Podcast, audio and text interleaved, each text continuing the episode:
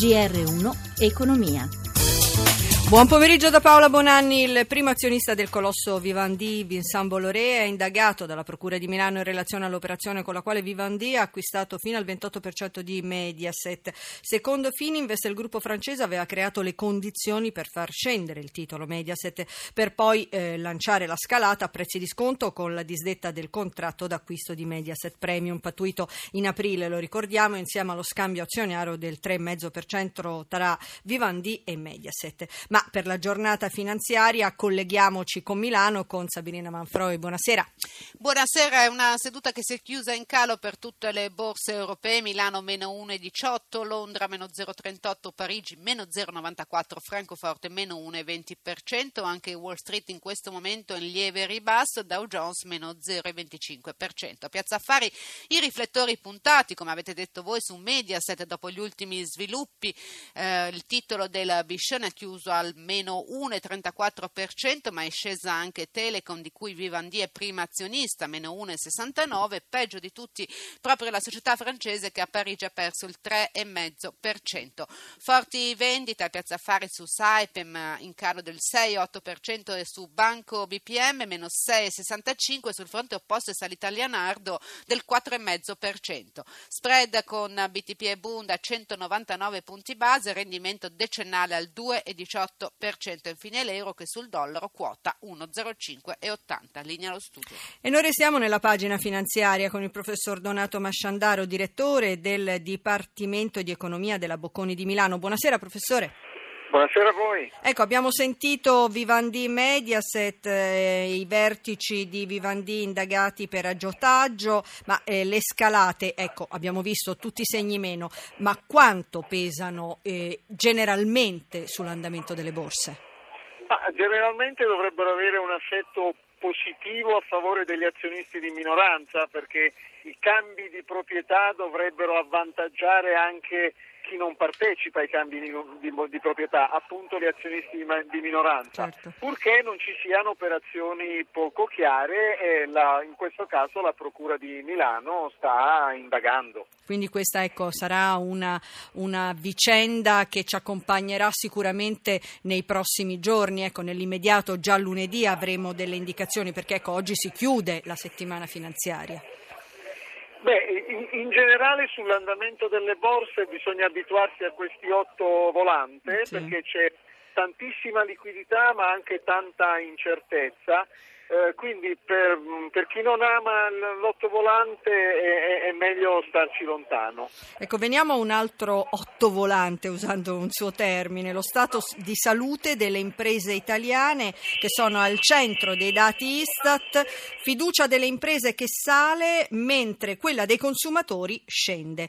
Che fotografia è? Sembra proprio il quadro un po' dell'economia ultimi, eh, delle ultime settimane. Eh, chiari oscuri molto forti, da un lato un, un, paese che sa esportare con grande efficacia con le sue imprese migliori, eh, dall'altra tanta incertezza, eh, paura del futuro e questo rende le aspettative molto incerti, quindi chiari oscuri a cui Dobbiamo abituarci. Dobbiamo abituarci. Professore, io per il momento la saluto, la ringrazio per questa settimana con noi. Naturalmente ci sentiremo per altre edizioni, eh, sempre con GR1 Economia. Grazie ancora, professor Masciandaro. Ringrazio io voi.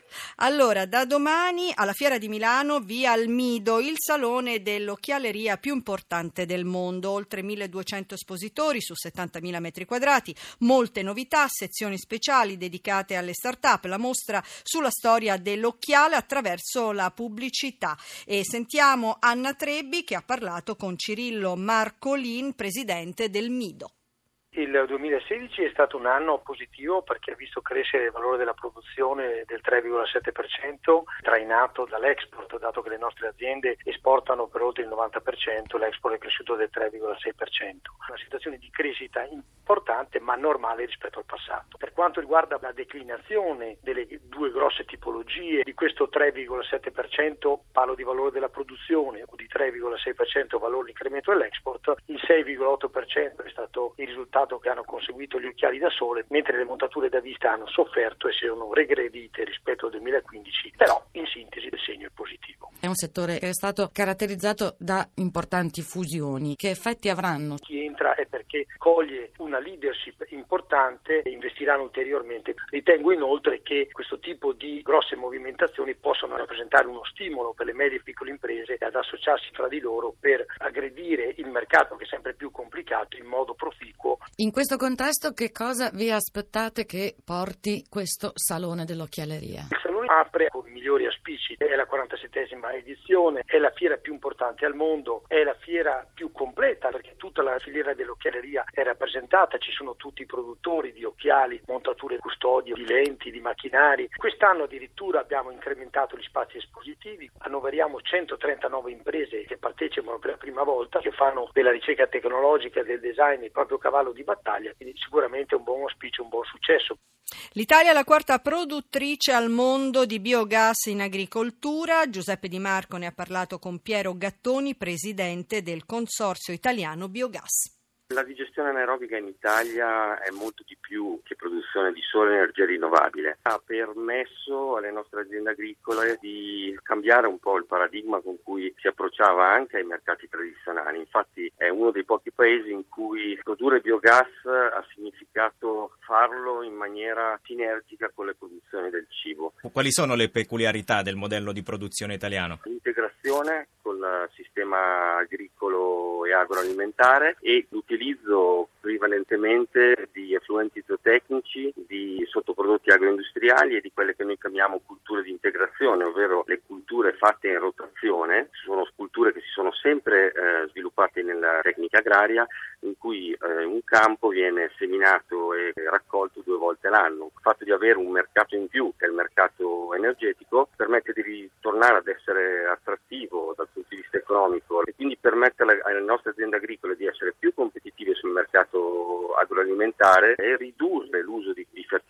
di sintesi e permette alle nostre aziende di essere più sostenibili anche dal punto di vista ambientale. In Italia quanto è sfruttato il biogas? Abbiamo fatto uno studio che prevede un potenziale al 2030 di 10 miliardi di normal metri cubi, pari quasi al 15% dell'attuale consumo di gas naturale e noi siamo alla sigla di chiusura. Regia Alessandro Pazienza per l'assistenza Cristina Pini, da Paola Bonanni. Buon proseguimento di ascolto su Rai Radio 1.